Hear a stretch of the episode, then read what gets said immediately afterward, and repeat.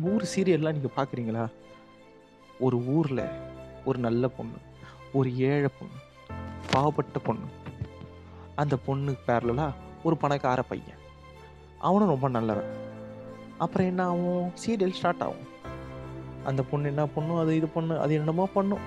அது கொளுத்து வேலை செய்யும். விவசாயம் பார்க்கும். மாடு மேய்க்கும். கலெக்டராக இருக்கும். சாரி கலெக்டர் கிடையாது.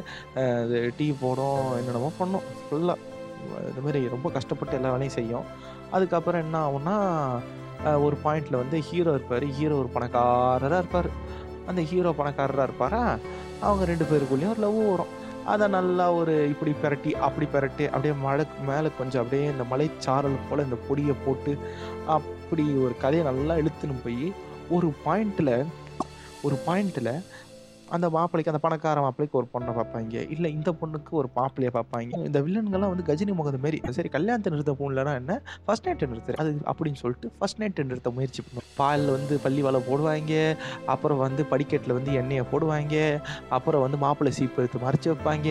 அப்புறம் பொண் பொண்ணோட பூவில் வந்து நெருப்ப வைப்பாங்க. அந்த மாதிரி என்னென்னமோ முயற்சியெல்லாம் பண்ணி கடைசியில் என்ன ஆகும்னா அந்த பொண்ணும் போய் உள்ளே போவோம் உள்ளே போனதுக்கப்புறம் இல்லை நம்ம ரெண்டு பேரும் கொஞ்ச நாள் தள்ளி இருப்போம் இந்த வெங்காயத்தை வந்து அவன் ஒட்டு கேட்டு தான் அவன் அப்பவே போயிருப்பான் அப்படின்னு நம்ம ஃபீல் பண்ணாலும் பரவாயில்ல. அவங்க வந்து ஒரு நல்ல டிசிப்ளினாக இருப்பாங்க.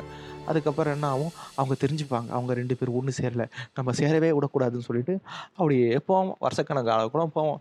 அவங்களும் சேர விட மாட்டாங்க. இவங்களும் பண்ண விட மாட்டாங்க. ஒன்றும் நடக்காது. அதுக்கப்புறம் இந்த ஹீரோவும் ஹீரோயினும் மட்டும் ரொம்ப ரொம்ப நல்லவங்களாக இருப்பாங்க. முக்கியமான விஷயம். ஹீரோ பணக்காரங்களாக இருப்பான். கதை எப்படி ஆரம்பித்தாலும் சரி இப்போ ஒரு குறிப்பிட்ட கல்யாணன்ற பாயிண்ட்டுக்கு அப்புறம் என்ன ஆகும்னா ஒரு பணக்கார குடும்பம் இருக்கும். பணக்கார குடும்பத்தை சுற்றி தான் கல்யாணம்னு ஒன்று நடக்கும். அப்படிங்கிற அந்த பணக்கார குடும்பம் இருக்குல்ல அந்த பணக்கார குடும்பம் அந்த பணக்கார குடும்பத்தில் ஒரு பண திமிர் பிடிச்சவங்க ஒருத்தவங்க இருப்பாங்க. நாம் யார் நம்ம எப்படிப்பட்டவங்க நம்மளை போய் இப்- இப்படி ஒரு மருமக வந்திருக்கே அப்படின்னு ஃபீல் பண்ணக்கூடிய ஒரு குடும்பம் இருக்கும். அந்த வில்லி வந்து என்ன பண்ணுவாங்க? சைடில் வந்து அந்த மருமகளை போட்டு தள்ள ட்ரை பண்ணுறது அந்த மருமகளோட ஃபேமிலி பீப்புள்ஸை வந்து அஃபெக்ட் பண்ணுறது இல்லை வெளியேருந்து ஏதாவது நியூஸ் நடக்கும் அவங்க நிறைய அவங்க இந்த வில்லி வந்து நிறைய கொலைகளெல்லாம் பண்ணிக்கிட்டு அவங்க ரொம்ப பிஸியாக இருப்பாங்க. அப்பப்போ இதை மட்டும் தான் கொலை பண்ண முடியாது.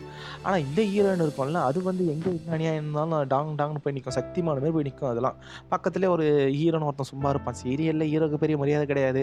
இன்னும் மிஞ்சி மிஞ்சி போனால் லவ் பண்ணுவாங்க. அதுவும் இல்லாமல் இப்போ இருக்கிற எல்லாம் ரொம்ப மரியாதையாக லவ் பண்ணுறாங்க யாரும் வந்து கட்டின புருஷனை வந்து வாங்க போங்க எப்படி இருக்கீங்க? இல்லை வந்து ரியாலிட்டியில் கூப்பிட்றவன் அடே நாயே வாடா பொறுக்கி அட அவன் பேரை சொல்லி கூப்பிடுறது அந்த மாதிரிலாம் இல்லை.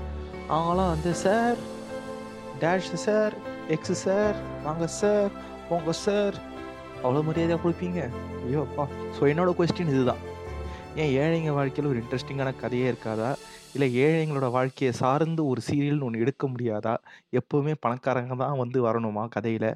ஒரு எக்ஸாம்பிளுக்கு சொல்லணும்னா இப்போ நம்ம வாழ்க்கையில் இருக்கிற முக்கால்வாசி இன்ட்ரெஸ்டிங்கான ஃபேக்டை எப்படி வந்து அந்த அஞ்சாம் தேதியோ ரெண்டாம் தேதியோ அதுக்குள்ளே இஎம்ஐயை கட்டிட முடியும்? அந்த இஎம்ஐ வந்து எனக்கு சம்பளம் லேட்டாக வரும். இல்லை அந்த மாதம் சம்பளமே வராது. கஷ்டப்பட்டு பல்ல கடிச்சு இந்த இஎம்ஐயை கட்டுறது. இல்லை வீட்டில் வந்து யாருக்காவது வந்து இந்த ஸ்கூல் பசங்க வச்சுருந்தா அதை வச்சே ஒரு பெரிய கதை எடுக்கலாம். இந்த ஸ்கூல் பசங்க வார வாரம் அசைன்மெண்ட் முடிக்கிறது. அதுக்கப்புறம் அவங்க மேம் கிட்ட போய் நாம திட்டு வாங்குறது. அதுக்கப்புறம் லேட்டாக போகிறது அப்புறம் இந்த ஆஃபீஸில் ஆயிரம் கதை இருக்குது.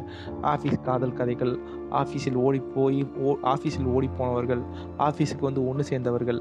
இல்லைனா வந்து வேறு நிறைய கதை இருக்குது. இந்த மாதிரிலாம் கதையை விட்டு ஒரு பணக்கார வீடு பணக்கார குடும்பம் அங்கே பணக்கார கல்யாணம் ஒன்று நடக்கும். அந்த பணக்கார கல்யாணத்தில் ஒரு அந்த ரெண்டு ஜோடியை வந்து சேர விடாமல் ஒரு கும்பல் தடுக்கும்.